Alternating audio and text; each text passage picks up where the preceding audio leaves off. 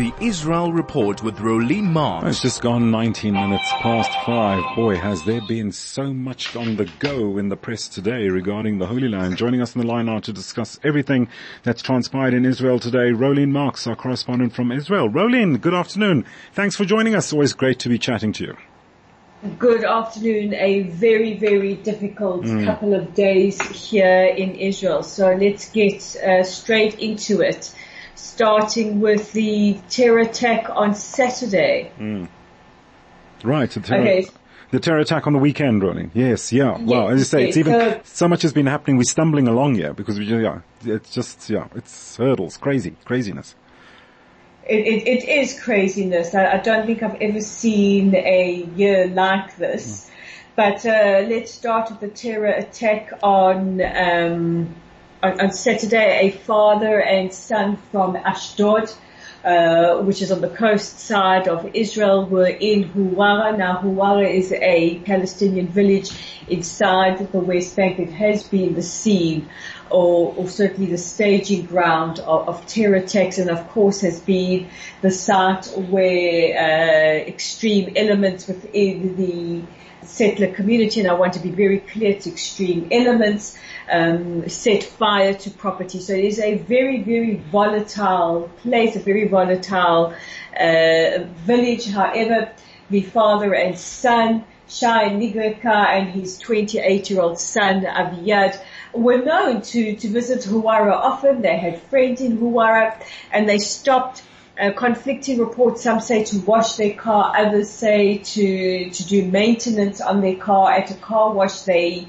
uh, weren't familiar with.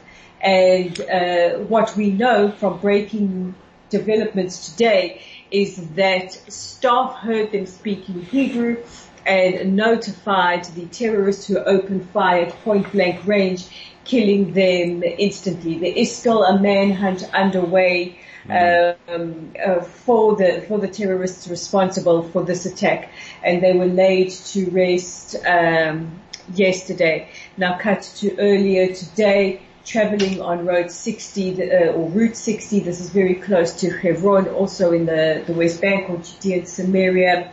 A 40-year-old kindergarten teacher Batsheva uh, Nagari was on her way uh, with her neighbor and her, her daughter.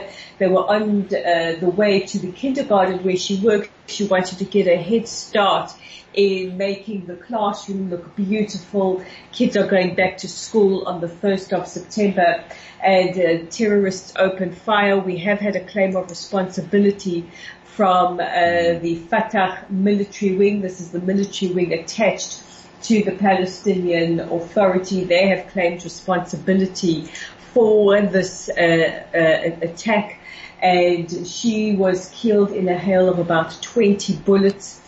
The neighbor that was driving them, he is in serious condition. He is in hospital and only by the grace of, of God and an, and an absolute miracle, uh, the six year old daughter mm. Uh, managed to uh, to escape the attack unharmed, and uh, we, we have the IDF on a manhunt at the moment.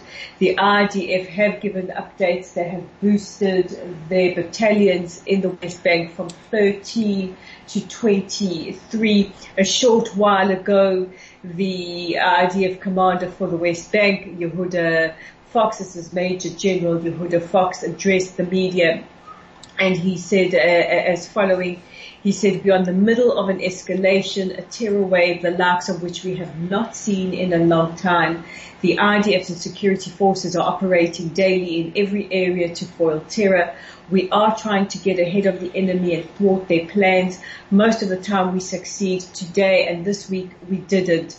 We will chase down our enemies in Huwara and Hebron and in any other place. We will learn from the incident, investigate and draw lessons. Hmm. It is true that most of the overt terror in the recent period has been in the Shomron area, but here too we have foiled dozens of attacks, if not more, including terror cells in the Judea region. This is the southern hmm. part of the West Bank I very much hope we can improve the situation in the northern Shomron too and in Judea and foil terror before it is carried out. Now of course we have heard from the far right elements of the government, uh, MK Orit Struck from the extreme right, Otzma Yehudit, calling for revenge. Um, and uh, we have certain activists uh, coming from that party who have launched a social media campaign calling on the government to fire Major General Yehuda Fox. They are mm. demanding his immediate fire now, which Strock has blamed Defense Minister Yoav Gallant. He is meeting with his uh, security chiefs.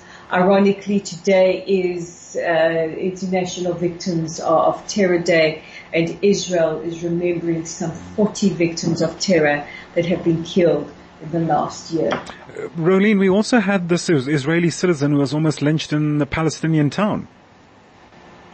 Yes, this took uh, place in the early hours of this morning. Mm-hmm. He was driving in the um, the Palestinian town. He took a wrong turn, and uh, Palestinians tried to attack him, tried to set his car. Well, they did set his car on fire.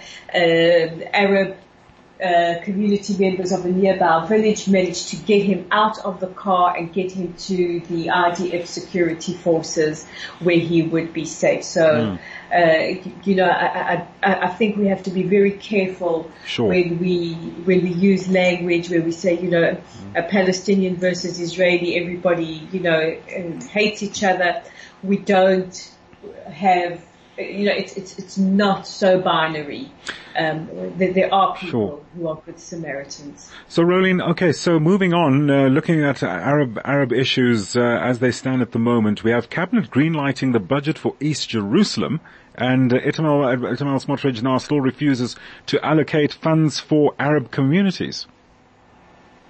Yes, so you and have been speaking mm. uh, about the fact that Bezalel Smotrich, he is the finance minister, still adamant he's withholding that 200 uh, yes. um, shekels that have been earmarked for Arab communities. This is for uh, social, cultural and educational upliftment. And yesterday the government passed a 3.2 uh, 2 billion uh, funding approval that will go strictly towards East Jerusalem. Now this is where uh, the majority or, or, the majority of East Jerusalem rather is um, Arab Israeli or in some cases Palestinian. So that is earmarked to improve infrastructure for health, for sewage, right. for, mm-hmm. for employment, for um, for transport, just in, in general to up, uplift and upgrade East Jerusalem.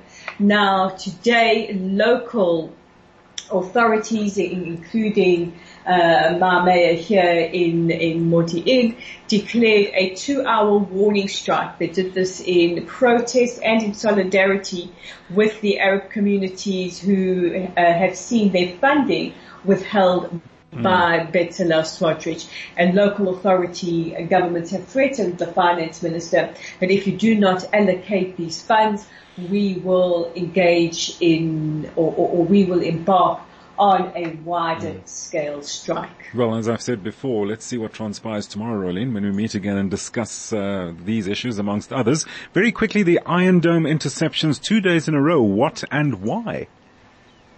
Well, this has been uh, an alarming trend mm. that hmm. has gotten the hackles of everybody up. When I say everybody, I mean mm. the idea of the security establishment. Yesterday we got news that Kipat Barzel, that the Iron Dome had intercepted a UAV uh, trying to get into the airspace over southern Israel from Gaza. It was successfully intercepted there. And, and, then again earlier today we had news that yet another UAV or, or drone, whatever you want to call them, unmanned aerial vehicle had also been intercepted. Now the IDF released a statement. They said that it had not entered Israeli airspace uh, and that uh, Israel's citizens weren't under any kind of threat. However, you know, this is the second time that we have seen this uh, interception take place. Sure. So, uh, you know, the IDF are investigating, and it's not unusual for the for the IDF to capture drones mm. that have been um, kind of sent in either from the north or from the south to gather information. Rolene, we're going to have to leave it there. We've just about run out of time. Thanks so much for joining us. Always a pleasure speaking to you, Rolene Marks, our correspondent from Israel, bringing us the latest on what's happening in the Holy Land.